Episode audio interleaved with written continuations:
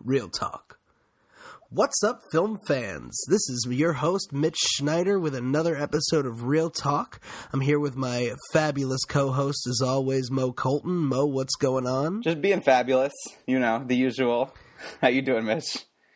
I mean, I'm doing pretty fabulous as well. I feel like it's just a fabulous day for us all. Of course. Um, so, welcome to Real Talk. This is our third episode. We're going to be looking at The Help today. It's a wonderful film from 2011. Um, starring some really wonderful actors and some really wonderful performances. If you haven't listened to Real Talk before, I'm not surprised. but um, real quick, it's just, you know, me and my best friend Moe. We've known each other for about six years now. And for the first time in those six years, we no longer live within 20 minutes of each other. Um, he, uh, Moe has decided to chase his dreams and move to Los Angeles and leave us all in the grimy weather that is New York consistently and uh, we're all very happy about that. But you know, we just wanted to keep in touch. We wanted to find a way to keep working together and keep talking about movies and keep watching movies. So we started this podcast together. Is that you, anything you want to add to the the birth of this, Moe? No, that's it. Just trying to keep watching movies at least one. You know, if we do this every week, which we did not do last week, our bad. Uh, we have to watch at least one movie per week, and I want to, you know, we've been watching movies together for so long. I want to keep our our dialogue going. I feel like it just makes us both better film fans, and hopefully you guys. Also, quick sidebar. I will say that I think that was your best beatbox to start the podcast, Mitch. Like I don't know if listeners know you do that live. Like that's every week he's beatboxing that. That was that was pretty a pretty dope one. Oh well, that's very sweet. You're making me blush. Well, uh, we could either jerk each other off like this for like another 50 minutes, or we could maybe, you know, just do a quick catch up and then get into the movie. What do you think? Let's do that, bro. So what's been? Let's. First thing I want to talk about is what's been going on in your life. So I've been classic write, writering it, just sitting in a in a room working on my projects, typing. But on the other hand, you have actually been out there making shit, working with actors, working with people. So tell tell the people what you've been working on. I know I will give the people the title of your project, which is called Silly Rabbit. So set that up for the people. How's that been going? Oh, Silly Rabbit's been actually really fun. You know, it's uh it's it was it was kind of an exciting thing that uh, it just fell into my lap. Uh, an actor friend of mine, Anna Holmes, super talented, uh, reached out to me. She had felt like she really wasn't getting the kind of roles she wanted to be playing right now, and so she took it upon herself to write write something she would want to do. And i respected that moxie i respected that drive i mean that's what that's that's what we're all about here it's all about the hustle. And uh, so i you know originally agreed to just help her format the script and then a couple months later she came to me wondering if i'd like to uh, to helm the piece. And uh, it's definitely out of my style. It's a little more, uh, a little more actiony, a little more noir, a little more, just a little, little more uh, piss and vinegar than than I'd say my films usually have. A little bit And, more uh, understandable, a little bit more of a concrete plot with you know Wow. goals and wow, concrete obstacles. You know, classic. Cla- You know, it's it's like a normal movie. it's like a normal movie. like it's some- like a movie people it's might watch. A movie people. Exactly. that, yeah, it's it's it's fun because it's it, you know it is a movie somebody actually might want to see, which is a, a, a change. All me. you've told me about is it's like some sort of lesbian action movie. Is that accurate? it's, that- it's like some sort of lesbian, like it's either an assassin or like a hitman or like some kind Well, of fighting. What's going so on? So essentially what it is is it's it's it's about an organization of um uh, we'll just call them untraditional assassins. It's there's there's no real focus on on who is what. Everyone's a little bit of everything, but our our main protagonist does follow um uh, a gay woman named Kirsten and she has uh you know she does have trouble balancing the double life with her relationships and with all that and i think it's you know after that it's a straightforward neo noir and it's really fun you know we're we're we're taking we're taking a lot of color we're taking a lot of um we're, we're, we're taking a lot of uh, license with the camera movement. It's it's a really fun crew and it's a really fun shoot arguably the most level-headed crew that I've ever been able to assemble, which is honestly very fun for me. We managed to to wreck a, a seven-hour shoot. We were out two minutes early, and we got just about everything we needed. So I was happy. I'm really happy with what's going on. Very cool, man. And yeah, la- uh, just what I just want to ask about what else has been going on in your life. I know you went to go see a couple movies recently that we should talk about. So first, I heard you saw the Florida Project, which I really want to go see. How was that? okay, that? we need to talk about the Florida project. I'm going to be honest. We probably need to dedicate a full episode of this pod- project, this podcast. So let's just move Florida on from project. that right now. Let's just say one day. I mean, I love Sean Baker as a filmmaker. I haven't seen that's his new movie that's coming out. He did Tangerine and Starlet and some other shit. So we'll we'll dedicate a future episode to the Florida Project. So we'll, we'll skip over that. But a, a, movie that both of us saw and that we disagree on. You saw Battle of the Sexes and you did not like it as much as me. So please tell me why. Yeah, I saw Battle of the Sexes last night, and um, I mean, like, you know, I I liked it because I went and saw it as the first movie with my MoviePass. Mm-hmm. Love that, and I liked it because Steve Carell and Emma Stone are great in it. They genuinely are. But at the end of the day, it's like I tried I tried to get up and leave after the film was over, but I couldn't because my hands were so heavy. they just weighed me down. I couldn't get out of my seat. It was that heavy-handed. I mean, look, it was heavy-handed and the parts the parts with Andrea Riseborough, who's an actress that I like some of the time, but who played her like lesbian love interest or whatever are are really heavy handed. Are very and everything with the the douchey like uh, what's his name? Bill Pullman is that his name? The douchey sports announcer yeah, Bill guy. Pullman. Bill uh, Pullman. He's a good Who's actor. an actor I also love. Yeah, he had nothing to do. That was the worst role in the entire movie. But I, well, the reason I like this movie and I th- I think it's really a watchable, fun flick at, at a time when there's not that much original shit at the movies is there are parts of the movie I loved. I loved Sarah Silverman in this. I loved her character. I just wish there was more for her to do. I loved Steve Carell. You said you texted me that this is your least favorite Steve Carell performance. I go the other way. This is one of my personal favorite Steve Carell performances. I mean, I love him in the way way back and other stuff, but I thought this was a, a moment where we don't since The Office, Steve Carell has been, I think, loath to go to that note, to that charming, like, charming, kind of unself-aware asshole like and i just think that's where he's the best of course. I mean i rewatched the office on, on the reg and i just think he crushed it. Like and you're not a tennis guy. You're not a sports guy mitch but you wouldn't know like his his bobby riggs is so fucking spot on. It's unbelievable. Like and, and maybe that's why you thought it was bad performance because it was a little bit of a it was a little bit of a cliche. Like, I mean, Bobby Riggs himself is a little bit of a cliche archetype, but I, I just thought this movie was compelling. I do think it was melodramatic and a very over the top, but I, I, still enjoyed it. And I understand why they made it that way, just because obviously the political landscape with Trump and Hillary and whatever, they were, I think they were using that a little bit, maybe too much, but I still think it was a good well, movie. I'll say this, and I'll say this, and I feel like we can move off after this. Yeah. Is is I'm going to tell you what my good friend Henry told me. We saw the film together, uh-huh. and he said, "Wow, what a movie that was really counting on Hillary to win the election." all right, all right. I agree to dis- agree to, to agree slash disagree, but well, let's move on. Uh, there was just a crop of films that like really expected that election to go a different way. For any of you who are interested, I strongly recommend looking at uh, Rory Scovel's most recent oh, yeah, Conan performance, yeah. which he does the week before the election. Yeah. And when I tell you it is cocky, my my favorite joke, my favorite joke about that though is he's like, "Remember this? Remember when people were happy?" that was great. I, yeah, I agree. I watched that with my mom. We we all we enjoyed that. Um, it, it's it's almost painful how good it is. But just quickly, I just want to talk about some shit that I watched. So, firstly, I saw this like crazy Russian movie, Russian Holocaust movie made in the '80s called Come and See. I'm not going to tell you people to go watch this movie, but I just wanted to mention it because it was one of the most powerful movie going experiences I've ever seen. And I, I t- told you this, Mitch. It makes Dunkirk look like the Wizard of Oz. Like it's just it may, it just shows you what like fucking chaos and war really is like. And if you're interested in that, go go see Come and See at some point in your life, worth seeing. But on another note, I, I went for the first time to. I just moved to LA as we've talked about on the podcast before, and I live pretty close to Tarantino's theater, the New Beverly, and he has these crazy like eight dollar double features that he does like four or five times a week. So I went to go see this old hippie western double feature called the two movies were called The Hired Hand and Kid Blue, and I just re- The Hired Hand is a little bit of a more famous movie. It was a movie Peter Fonda made after Easy Rider. It was good.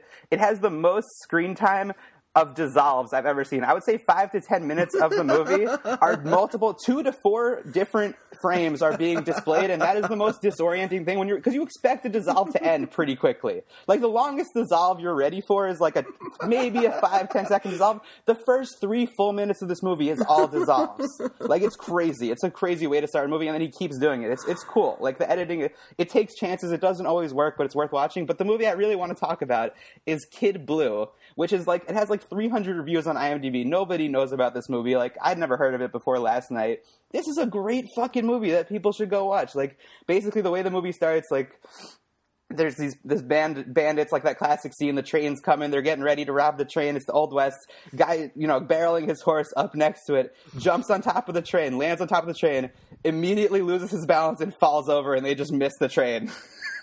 and they're just like, "What the fuck?" and, and just and then he just goes and basically he's like, "I don't want to do this." One of the guys is like, "I want to retire." It's Dennis Hopper, young Dennis Hopper, and is he just goes on this crazy journey of just trying to get a regular job. Like that's his goal. He just wants to be a regular person, and just like the circumstances won't let him.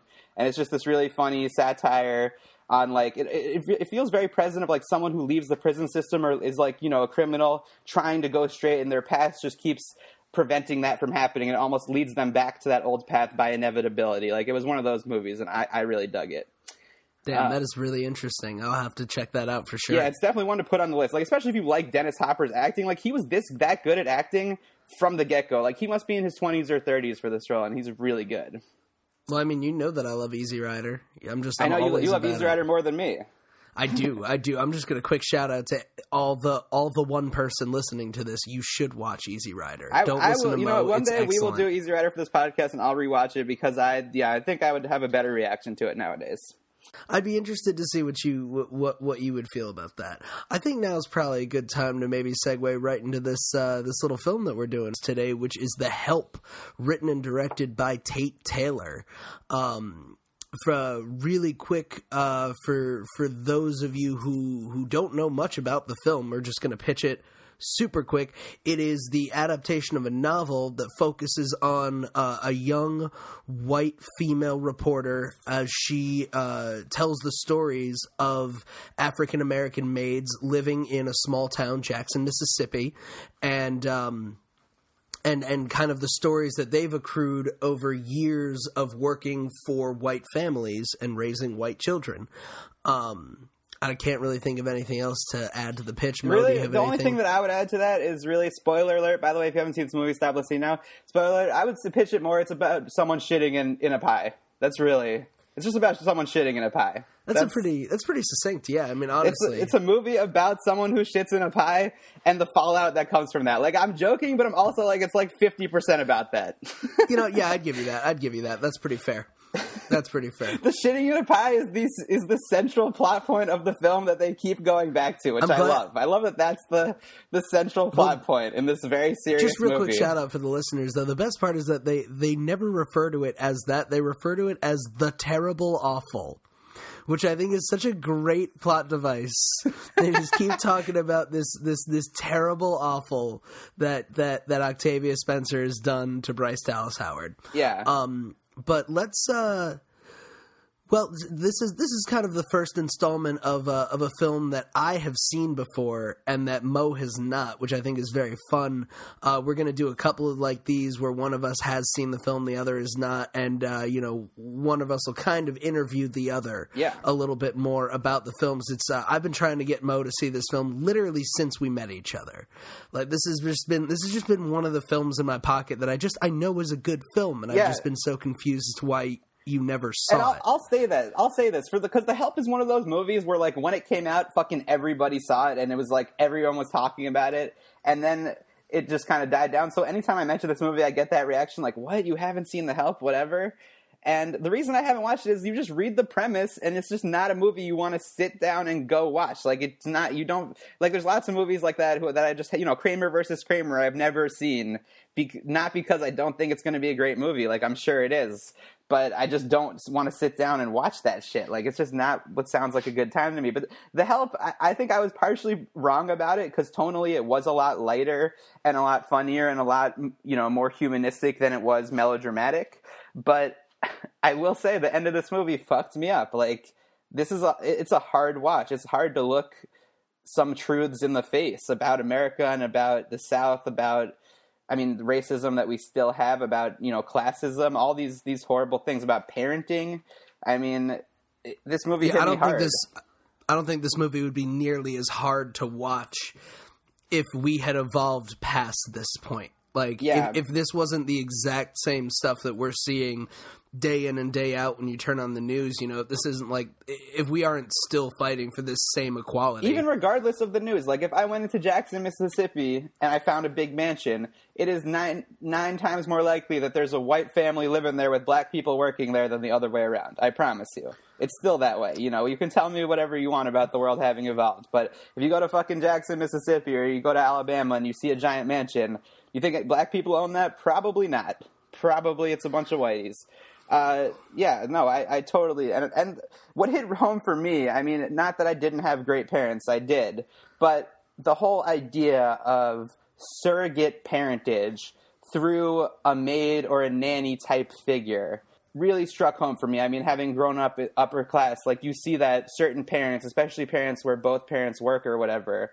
Like I think what it is with poor with poor kids is basically they just leave the kids on their own. Like you parent yourself. With rich kids, it's like okay, you get this other person to be your parent. Like you get this other this other figure to watch over you and like teach you what it means to be a good person. And that that ah, that's so fucked up. Like paying someone to teach your kids values. Like what is that? Is is education something that you know capitalism should be influenced by and obviously it does but ah this movie just made me feel so much like and it's not well, here's the thing movie. that bears discussing very quickly, Yeah, very quickly. yeah, this yeah. bears discussing because you you mentioned that they're being hired to teach their kids values. I disagree with you. I think they're they're hired to you know cook and clean and change the kid and all Mm-hmm. of that stuff. But what happens is that these people find these children in a completely unsupportive and unloving environment. They take it upon themselves to raise them. Mm-hmm. If you'll notice, you know, we're already getting into the like the analysis of the film, but all of the children they feel far more connected to to the maids than the parents do. The parents view Mm-hmm. them because they're their employers, but it's the kids. You know, the Emma Stone's character, the the the little fat baby um, that Viola Davis takes care of. They're the Mm-hmm. ones who love and trust them, and they consider them to be the people who raised them.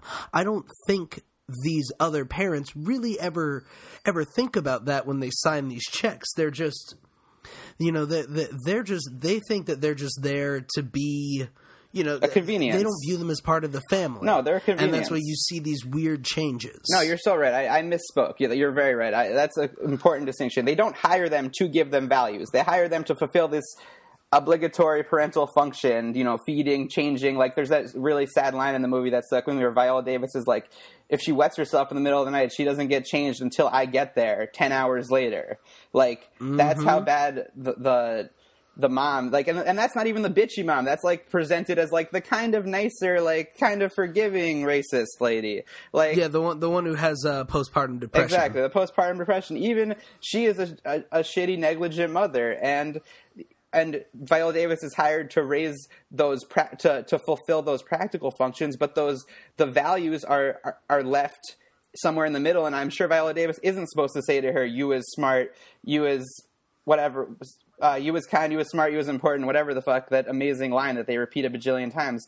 But the, if if the mom isn't going to do that and Viola Davis is there, of course she she's a kind human being. She's going to fill in that you know compassion and the love that kids just need. And it's just I, I think you're right. They they hire these people to fulfill the, these practical functions, and then they don't.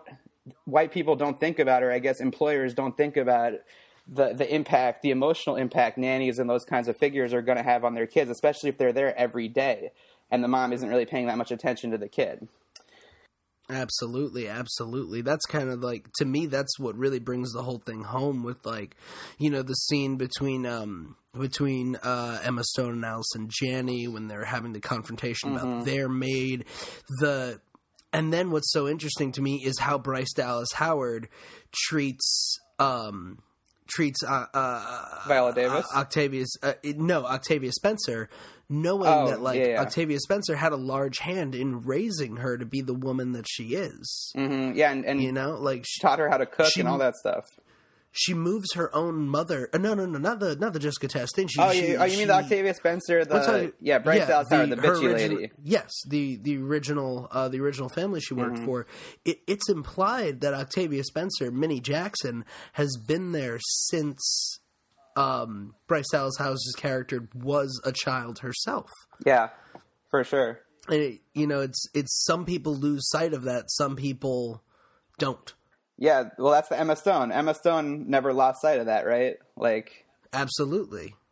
Absolutely. So well let's take a moment and let's really get into into the script itself. Let's talk about um let's let's let's talk about goals. You and I had spoken a lot about David Mamet this week uh off the podcast. yes, Um me personally, you know, I was talking to you about uh, acting the first six lessons by Richard Boleslavsky, and they all talk about the same thing.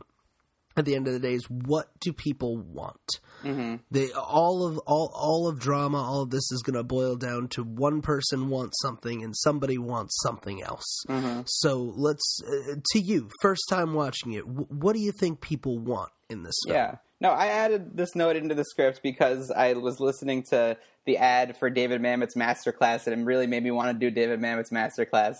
And it was like basically he has the line in there that all drama is somebody wants something. Like that's it. It's as simple as that.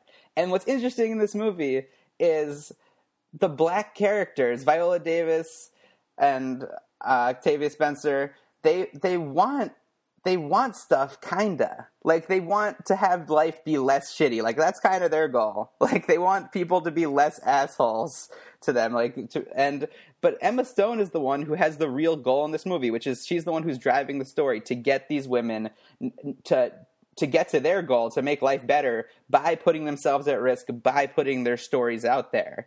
And i think it's interesting that in this movie that's ostensibly about racism, it's the white woman's, you know, this is a book written by a white lady. It's the white woman character's motivation that drives the entire story. And I, I, I- think you could be that asshole and have a problem with it, but I think that's true. I think that in this time, in the 60s, I mean, I know this isn't like a true story, but if this were a true story, I do believe it would be the young liberal, like college educated white lady who would be like, fuck this, this is bullshit you you know you got you need to expose what the truth of this. And the black people would probably be like you know because of the way society tells them not to have a voice like no we're going to put ourselves at risk. I mean there's that horrible scene when the younger black uh, maid is caught stealing that ring and do they just arrest her? No they put her up against the thing and they beat her head in with the the billy club. So you know there's always that that threat of abuse for the black characters that the white characters don't have But so the thing is with the what gets me about the fact that Emma Stone drives the story. While I I do understand that it you know it, it is right for the time. It's the only outlet that these other women would have. There's no other way for them to have gotten their stories out there without somebody else you know pushing that along.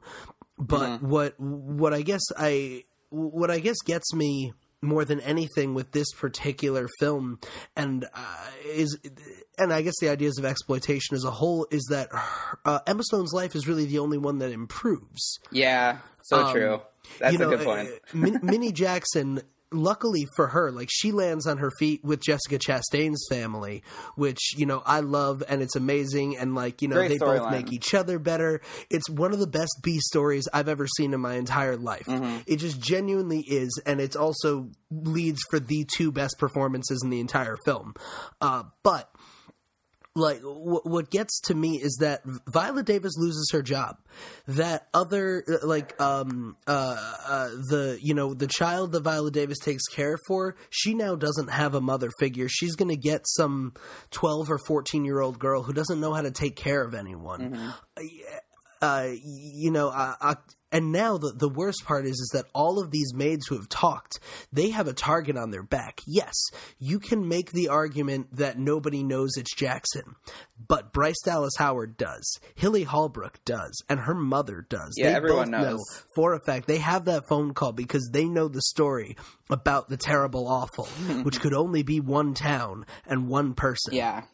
No, you're right. And at the end of the movie, it, she Haley Holbrook has proven that she has a vendetta against these maids. She is going to figure it out. She just needs to one by one check these stories off, figure out who it is, and exact revenge. And Emma Stone leaves. I mean- she moves to New York. Like that's she literally yes, she gives everyone money and that's nice, but she abandons everyone. to be fair, she does she does voice this exact thing that you're saying, and the Viola Davis character says, "Bitch, you gotta go." Like this is your life, and this is like what we chose to do this, and we knew the consequences, and this is like you're right. There's there's some truth that what she does is what a lot of white people do, which is we go in, we try to like tell a story about it, and then we leave, and then we hope shit gets better. Like this is a, an allegory for what America itself does in other foreign countries. Like it's it's not it's not a great look. It's not a great look, but that being said, is she supposed to put her whole life on hold and stay there forever and protect these women? Like there there is a balance in the middle there. I completely understand. I understand that that is the only way for Emma Stone's arc to like come to a close. I understand that it, you know, it, I'm I'm the optimist looking from the outside trying to make a case for how this isn't great and but there you're you're right. Well, I, You're yeah. totally right. No one no one can be the protector. Everyone needs to be able to stand on their own. Um, and uh, there's nothing there's nothing for Emma Stone's character in Jackson, o- only to honestly just become the same thing that she's trying to fight against. though- she Yeah, you're so right. And I'm, we're going to talk about this later, but my least favorite part of this movie is the story, the romantic subplot with Emma Stone. And the only reason that storyline is even there in the first place is to justify what you're saying, which is like, oh, there's no future for her there. But I think I just think we could have gotten there without without that because they, they just try to they go to such great lengths to show like, oh, she could turn into her mother. You know what I mean? She could be Allison Janney in 30 years. I do understand. Luckily, there would be worse people to be than Allison Janney. There would be worse people, but film. Allison Janney still makes that fatal mistake, that same fatal. Like, I think that there's there's a lot of truth to the movie that there's not that big a difference between Allison Janney and not Bryce Dallas Howard, but the other woman, the woman Viola Davis works for. Uh, oh, I absolutely, I absolutely understand that. What a, what a fatal mistake getting cancer. No, not what a getting horrible cancer. mistake she made. Fire you, motherfucker! Firing the the woman who raised her to to you know keep up appearances. That's exactly what Viola Davis does, or what Viola Davis's boss does. Just they they, they do they just put all these plot in there just to to justify that ending of her leaving. Like I agree with you. Well, I think it's you know, and that I guess this is going to be me kind of uh, messing up my own point. Is that I think I, I, I think it, I think there there is all that building up to that one moment that Allison Janney does uh, Stand up you know, kind of yeah, Howard? stand I up, take a step there, you know, call her out on that shit. Which was really something special, and um, It was. You know, it's I, I guess I guess it's these small steps. The I guess the film is really about these small personal steps that each person can take in order to, you know, better themselves or better their community in some way and actually do something even if it's you know only proportional to who you are you know obviously emma stone takes a much bigger step than allison janney does but it doesn't make it any more legitimate of a step I think this it's more about standing by your values. Like the thing that makes what Allison Janney did so fucked up is not that she fired her black maid for bullshit reasons, it's that she did it just to keep up appearances. absolutely That is the bullshit. It's like is that she values the appearance of these bullshit racist shallow white women versus someone she's known for 30 plus years who raised her children, who made her daughter into the woman she is, probably more than Allison Janney did. Like you know what I, I you- you're so right and i honestly didn't even think about that until just now No, for sure. This movie hit me really fucking hard, bro. Like, I, I as much as I did have problems with some of it, I really liked this movie. Uh, what, what, like oh, I y- wanna, you know how you and you know how you and I just have issues like in general the third acts of a lot of films. There are a lot of films that we really like, and then the third act falls apart. yes, This movie brings it home. so In true. the third act. so true. The second act is the weakest of this movie by far. Totally agree. Totally agree. I, and I also, but I, before we move on from this, I want to push back on one thing you said, which is you said that the biggest arcs are with Emma Stone, and, and no one else really has an arc too too much. I guess maybe Jessica just that same, but I think Viola Davis does have a really subtle, beautiful arc here. Like, yes, she loses her job, but the fact that she doesn't go get another job when you know she could is Mm-hmm. is powerful to me because she's done this her whole life. This is someone who you know you see in this movie depicted like that maid, that young girl on her first trip. Like you could imagine Viola Davis having done this since she was 15, 16 years old. And for her to make that choice that, you know what, I'm done taking care of other people. I'm done taking care of other people's kids. Like, I think that is a powerful choice. And I, I, I think that the, the fact that, that this movie doesn't end with Emma Stone going off to New York happy, happy. The fact that it ends with Viola Davis and this horrible goodbye between a parent and a mentor figure and a parental figure they're never going to see again is what makes this movie like last in my mind as as being a powerful piece of work. Like that that choice of that ending is what shows Viola Davis's arc, and that is what kind of recenters the movie to be more about Viola Davis than about Emma Stone, which is how it should be. It should be more about Viola Davis because it is about the help. It's not about the lady telling the story about the help. It's about the help themselves. Yeah, I actually totally agree with that, and um, I mean, I do I do think it's worth mentioning that uh, in the original source novel, which is a work of fiction. Yeah. Um, and and that truly does leave such a weird taste in my mouth when I consider the film as a whole. Mm-hmm. Um, but w- I do agree that you know it, with that very loose implication that she then goes on to become a writer herself, Mm-hmm. and that there is it's it's it's absolutely a, a strong statement of self to be able to say that I I reject the life that has been laid out for me for so long. Yeah. Um, and I think it's implied also, like they talk about her losing her son and all that, that through raising these other kids, like maybe she was trying to fill that that hole of like losing her son, and maybe maybe she, this is an indication that she's moving on from that as well, like moving on from the loss of her son. I I agree. Well, it's simply just that you know eh, the only time that that uh, black people are portrayed in this film at all is as help, and so it's it's it's very much a white town Mm-hmm. with with with African American, you know, staff, and so I think that there's there's uh, there's something to be said for being able to to to stop that and to say I am no longer going to be this person. I'm no longer going to work for these people. I'm going to do something for myself. Yes. And so you know, what? yeah, I, I agree. I would say that that probably is the the biggest arc because truly, I don't think Emma Stone has that much of an arc. I think she, I think Emma Stone is one of the lucky few protagonists that just gets to stick to her guns for two hours and it works out. yeah, and she also like- just her her whole arc is like, oh, I want to go be a writer, and then it's like, we'll just leave home, and she's like, oh, I I don't want to because I want to tell this story, and then she gets to tell the story, and then she gets to leave home. Like her goal, her she doesn't fundamentally change very much. Like No, and I mean like that's good for her. Good for her. Honestly, if if, if I could just coast through life like that, not I'm not saying that she coasted. Like she's she's dealing with No, a lot of adversity hard. too. People Yeah. don't like her because of who she is. But like honestly, if I could just do my thing and have it just work out and all of a sudden I get to move and just like Yeah. have money and success, like that's a cool thing. I mean, her be biggest, down for that. I'm not going to hate on her problem, for her it. biggest issue is she's like, "Oh, I almost married a racist." Whoops!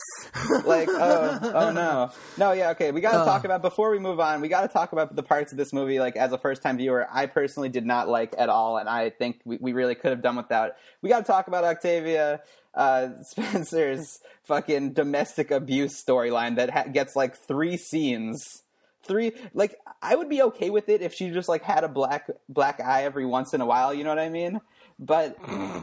basically there's that one scene like which i've seen this movie like it's sorry people we recorded this late like a week and a half ago now.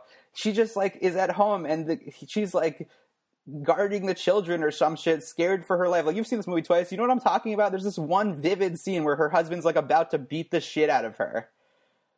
Yeah. and then Yeah, they don't mean, touch on it again like what that's definitely a huge flaw within the film itself. It's like how uh, my, my only question is like how much time could they have devoted? No, you're What I- right, but just don't put it in there then. Like I know like okay, there's some truth like there was I'm sure there was, you know, domestic abuse in the black and white communities in fucking the South in the 50s and 60s, but there's just so much else going on in this script. There's so many other things. Did we have to like why did why did that need to be a story? I'm sure that's from the book. But I just feel like that's something we could have lost because I, it's my biggest pet peeve is when movies just like, as you know, with Kingsman even just use domestic violence as like a fun backdrop and don't deal with it. It just bothers me. I just don't like it. I find it irresponsible.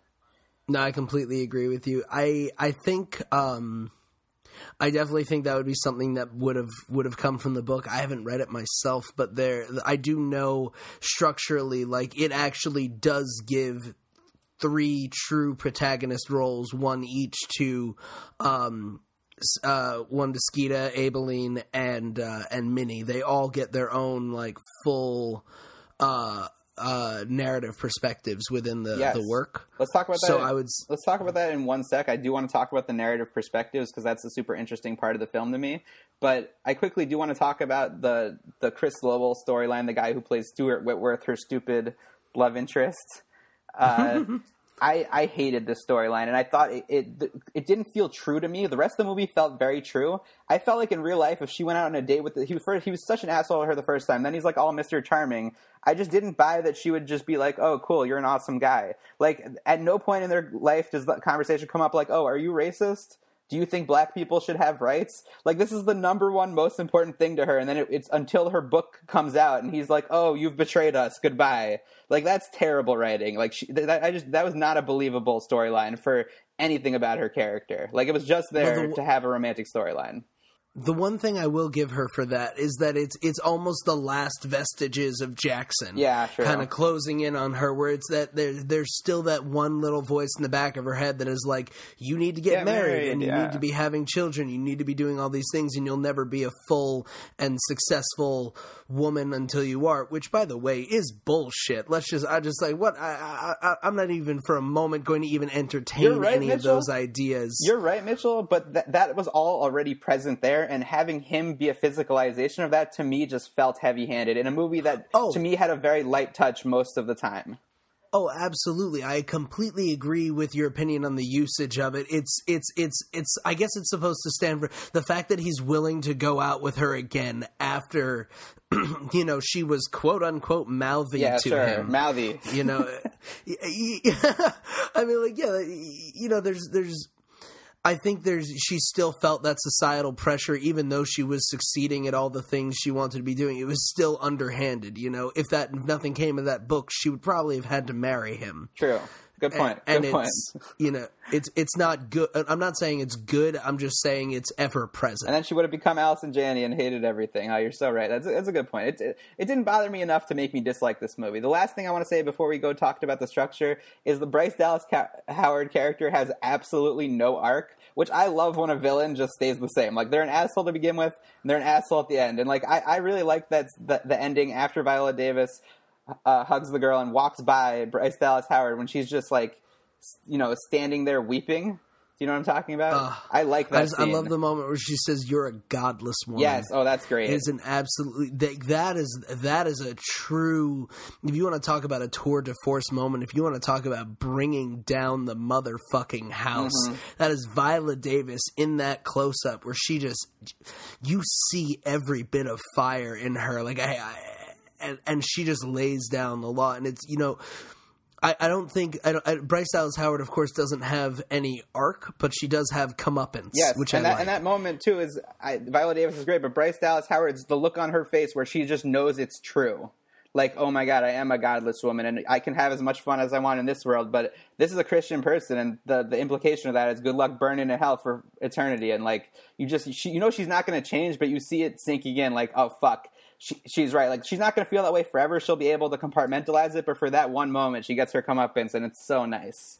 It's so nice. I absolutely agree. It's it's glorious. So it really let's, is. Let's go talk about the structure, Mitchell, because what you talked about to me is one of the toughest things to pull off. Like TV shows do this all the time. Like lots of different per- characters get narrative power; they get to control the story. Like, but in this movie, movies usually one, maybe two people have narrative power in general. I mean, the Avengers stuff like that pull it off. But this movie gives narrative power to like five or six characters, where you could just have a scene with Bryce Dallas Howard and the younger you know African American uh, maid like the- and and it pulls it off so well like if this is a movie about Emma Stone and Viola Davis but we get we give narrative power to everybody like what how do you feel about that choice Well, what I love is that yes, the plot of the film centers around you know two or three characters.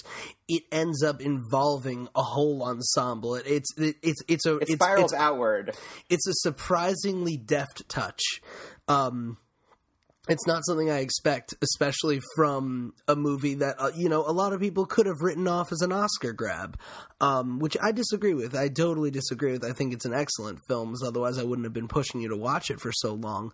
But I, I do believe that it it it's very very difficult to incorporate a full cast of characters into a story that is driven by only a few of them. The rest of them happen to exist and happen to to play off each other and give them strength. Yeah. It's it's it's a weird like. But even though they don't drive the story, they they end up getting like important narrative power. Like the Bryce Dallas Howard character is probably like the, or Jessica Chastain. She's like the fifth most important character to the story, but she gets a whole arc about herself where there's scenes where it's just her, just her and Octavia Spencer, like and Viola Davis and Emma Stone, the two protagonists of the film are just off somewhere else. Like this is a thing TV shows do, but movies rarely do. And it, it, if you pull it off, if you make the characters well formed enough, it works. Like this just shows that ensemble movies can still work.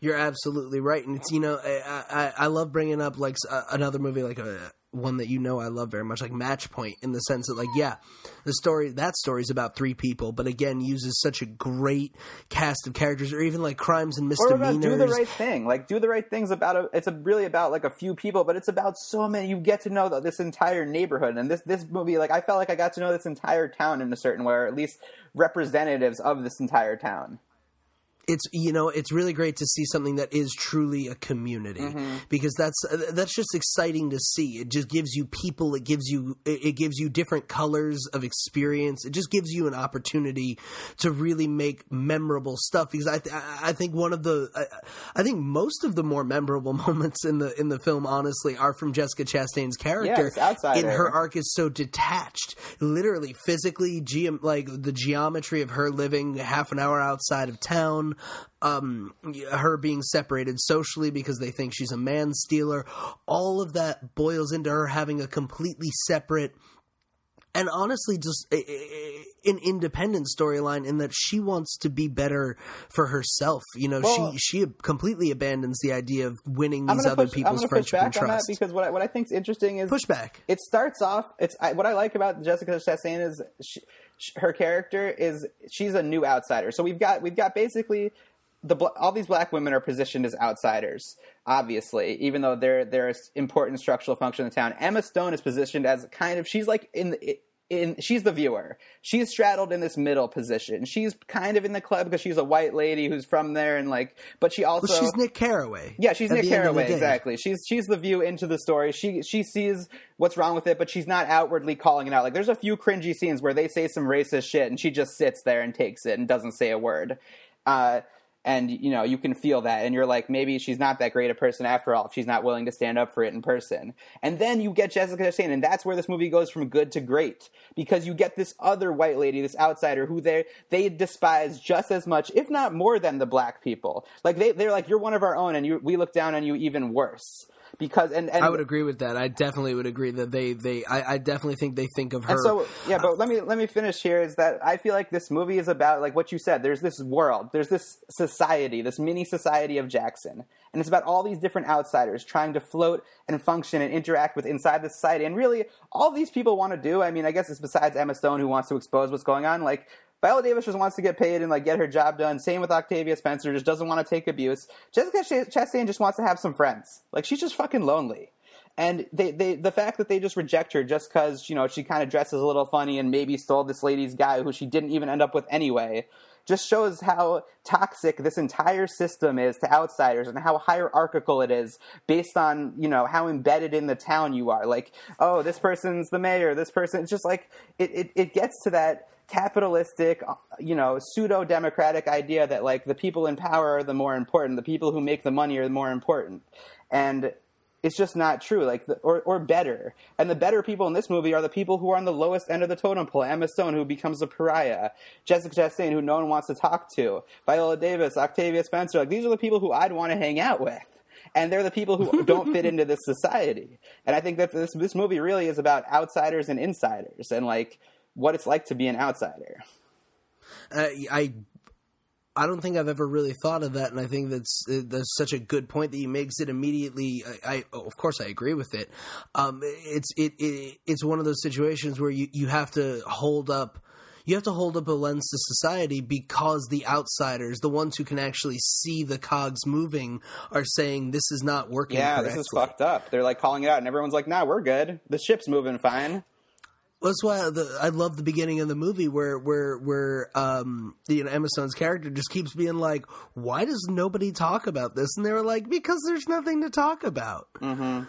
You know, everyone's just like, "Why would you talk about just how that? it Like, why does that matter?" And she's just like, "But no one ever has." Yeah. it's just that she. She's the first people. She's the first person to kind of like really view, or just understand that eh, you know everyone has stories. It's and that's I guess that's the whole point of the film is that everyone has something to say. And it's almost like her entire role is to like have this Brechtian effect on the town to make them look at themselves as if they're they're another. Like the entire idea of the help, like the book, you know, it's the woman's trying to convince everyone it's not Jackson. It's like you have to. Sometimes you have to have an outsider look at you to really look at yourself, and that's really what the Emma Stone character allows for this town to do. And that's what I guess this movie, like you could say, this is kind of a white apologist film, but I think this movie is asking us to look at our behavior now and see how do white people still treat black people? How is this subservient relationship like manifests itself nowadays? And I, I, I think this movie is very present. I'm glad you told me to watch it. I mean, especially in the age of Trump, this is the, you know the demonization of the other is just commonplace these days, and th- this movie does an amazing job sh- showing how that, how that becomes normalized. Like no one in this society thinks it's weird, and, and that's fucked up. That's just uh, it's just the, the fact you're you're so right. If the world had changed a lot since then, this movie probably wouldn't have needed to be made, but it just hasn't. Like there's so many truths that remain today. I think we got it. We're, we're we're taking a lot of time here, Mitchell. But do you want to move on to the acting? You want to talk about some acting? I mean, we've talked about a lot of it already, but I think in the in in favor of time, let's talk about our favorite acting in this film. And I already know which one you're going to say because it's the same as mine. Yeah, can I can I go can I go first, or you want to go first, and then I'll Yes. I'll, no, no, I'll- no. I want you. I want you to go first. I want you to go 1st I'm with sorry. all of this. I wanna, is uh, this is an apology from the heart, Jessica Chastain, girl. My bad.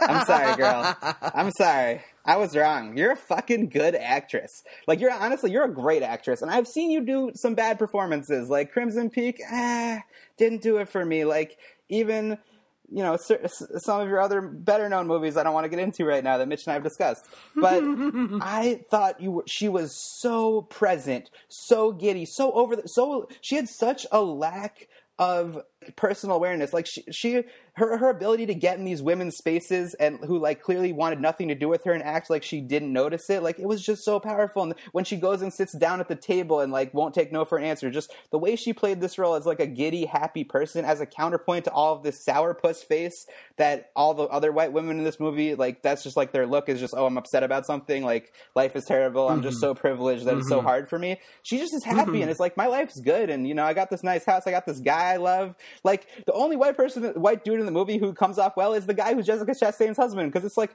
good job not marrying Bryce Dallas Howard and marrying Jessica Chastain. Like you crushed it you got Oh yeah, no, he's the best. And then I, I mean, I also just love that moment where he, it's it's it's small but it's beautiful, and and he just opens up the, he, he pulls out the chair for her at the dining table when they when they, there's that really beautiful ending scene. They they all eat dinner well, there's the, together. you're forgetting the best part is when he sees she sees him and she just starts running, oh, like Oh, she thinking starts she's gonna get raped or like murdered or something, and he's just like, "Hey, I know you've been here. Like, you think you think I didn't notice the first night when you, you gave me like fried chicken? Like, Collard greens the first night. That's the line, and I Oh love yeah, that it. is a great line. Yeah, I love that part. And that, that's, yeah, you're right. He's just such like he's just like a regular dude. Like it's like oh they exist too. It's it's ah, I love I love that stuff. Yeah. So Jessica Chastain, my girl. I was wrong. There's a reason you get every single fucking role. You know you you deserve it. I want you You're to think about something really quick, Mo. I want you to think about this for one second. yeah. The Help and Take Shelter were released in the same year. What wasn't like that that other Terrence Malick movie you love released around that time also? Uh, the Tree of Life was released, I believe. Oh my God, was that I think also that was all 2011? one year. That's insane. Because I love her in Take Shelter also. I think that movie's great. Yeah, they're just oh my. Uh, see, that's the thing. Is just Jessica Chastain. I, I guess maybe her issue is she's gotten too famous for her own good, and now she's getting pulled into all these really big budget, not awesome films. Um, and she's losing chance. You know, she's missing out on chances to do amazing shit like The Help and Take Shelter. T- take Shelter, everyone, please. please watch that film. It's great. Well, we'll do that You on a deserve- future podcast. you deserve to see it. Jessica Chastain, we'll talk about more later. I, we got to talk about Viola Davis because she is the, the treat in this movie. She she Viola Davis. who cries better than Viola Davis? Like nobody. Nobody can cry. She can cry in any way. She can. She can just tell you a perfect story with her eyes. She has the most expressive eyes I have ever seen, and she understand. There's something about her where she just truly understands the power that her silences have. And she's a classically trained actor. She's um she's she's you know she's gone to reputable schools. Um if I remember correctly, I believe she went to Juilliard, but I'm never positive.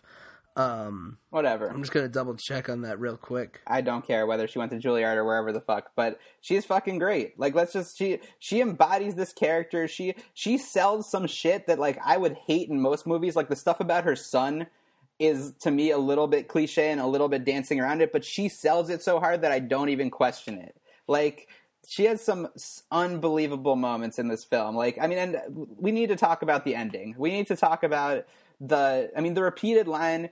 What I got, I can't fuck it up because it's just like one of the best lines. You is kind. You is smart. You is important. This is what every fucking kid needs to hear from everybody. And the way she says it to her at the end and makes her repeat it back to her and like tries to leave a little bit of herself to keep with this child is just so powerful. She just sells it and it's just like it could be cliche. Like that line, you is like it, it is on the nose. You was kind, you was smart, you was important, but she just delivers it because it's like the rest of this movie there's there's no compassion, there's no love. It's all fighting for what you have and and shitting on other people. And you know what? I can take a moment to uh, to to to just uh, take a pot shot at one of my least favorite films because it's another film that is an incredibly on the nose, overused line, but it is handled so much worse. Oh, you, are you about to talk it- about the it has- fucking uh, the I'm about Benedict to talk about the Cumberbatch? Imitation I Game. knew it. I'm about to I talk knew it about the 'cause this is the Imitation Game. opposite. This is the opposite handling of the same Like, written feeling. That's line. how you handle it poorly. And if you've seen the film, you know, you understand. and the line goes, the line goes exactly like this.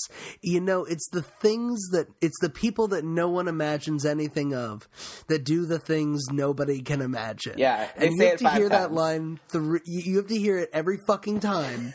And of course, at the last moment of the movie, it is said by somebody that who had heard it uh, earlier and is now repeating it back to the person that told them. You know, to make them feel better about being chemically castrated.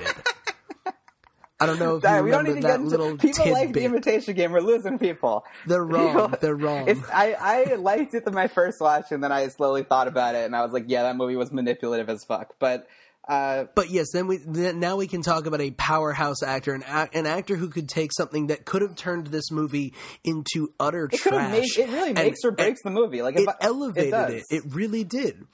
It's it's it's it's one of the first things we hear in the film. It's the it's one of the last things we hear in the film, and it's the simplest. It's it's when you you break down every you you have to break down every single bit of just you know all the all the differences, all the economic, all the political, every single issue that is in the film disappears because it is just one person telling another person they matter which if, if if these other characters had maybe given that one shot none of these problems would have happened Yeah, and that's what every kid and every person needs wants to hear and should hear. You're you're kind, you're smart, you're important. Like this is this is if everyone was kind, if everyone thought they were kind, if everyone believed they were smart, if everyone believed they were important, the world would be a lot less insecure, fucked up place. Like people, this is this is the, the best parenting in the entire movie, and it doesn't come from this girl's parent, and it never will. And that's that that's just such a powerful one to leave. And we're getting back into the script because the script is amazing. Good, great job by Tate Taylor. You should start writing the rest of your movies because he did not write Girl on a Train, and that movie is garbage. You can't you can't direct your way to a great movie. I'm sorry.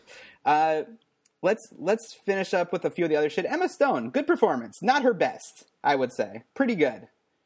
What do you? you know the thing about the thing about Emma Stone's performance at that time Yeah. speci- uh, specifically at that time was that it was you know this was still early in her career. This was 2011 this was so they were shooting this in 2010 this was just when she was getting up in the forefront and really honing her craft. Mm-hmm. And i like i gotta hand it to her. When i saw it at the time like you know it was me and my my my high school girlfriend. We went and saw it on a whim. And and and i remember being riveted. I remember sitting there in my seat. I was i was crying by the end of it. And that's not something i, I often do. And I was was trying to. You know there's i guess there's something about um you know uh, having somebody who's so accessible. I feel like emma stone's a very accessible actor and it really does give you give you something to to to latch on She's got to. those matching big She's- eyes with Viola Davis. true. True true true true. They could have an eye size competition. Just who who can express more and viola davis would win. Yep, she'd win like in a every time, landslide. every time. but at least emma stone would put up a fight. Mm-hmm. So I mean, I I, I, I don't know uh, if I mean we can always talk about Octavia Spencer. This is uh, this is actually the second film I had seen Octavia Spencer in. Um, I the first time I ever saw her was actually in a film that you don't like very much, Dinner for Schmucks. Yeah, I don't like that movie. I just it's not for me. I just don't think it's funny. Like I need to rewatch it. I saw it in the theater when it came out. I was pretty young. But I I love her. I love her in this movie Snowpiercer. She's fucking great in Snowpiercer. You know, I need to see Snowpiercer. It's one that, that, that I have not put on the list. Yeah. But she's a Um, great actress. She's I mean, I've just- seen her in a few other things doing character shit and she's always good. She brings it. Yeah, I mean, just truly an all around. What a good ensemble piece. You know, you get one of the best. You get some of the best character actors in the business. You know, Bryce Dallas Howard kills that sort of stuff. Allison Janney. Allison Janney's Allison. Janney kills You it. know, shout out to David Oyelowo playing the preacher in like two scenes. Great, great David Oyelowo performance. I like him. He's. It's like why is Martin Luther No, King Jr. Why is Martin Luther King Jr. playing the preacher in this movie? oh, because he's so good He's at that it. He's so fucking He's good that at good. it. Yep. Uh, all right, I think we should quickly touch on some of the technical shit. I don't have much to say about it. Like this movie was, as we like to say with good movies, all the departments working together. The production design. I mean, we felt like we were in the South. It was beautiful. I thought it was pretty well edited, very unshowy editing. I don't know. Do you have anything to say about the technical stuff?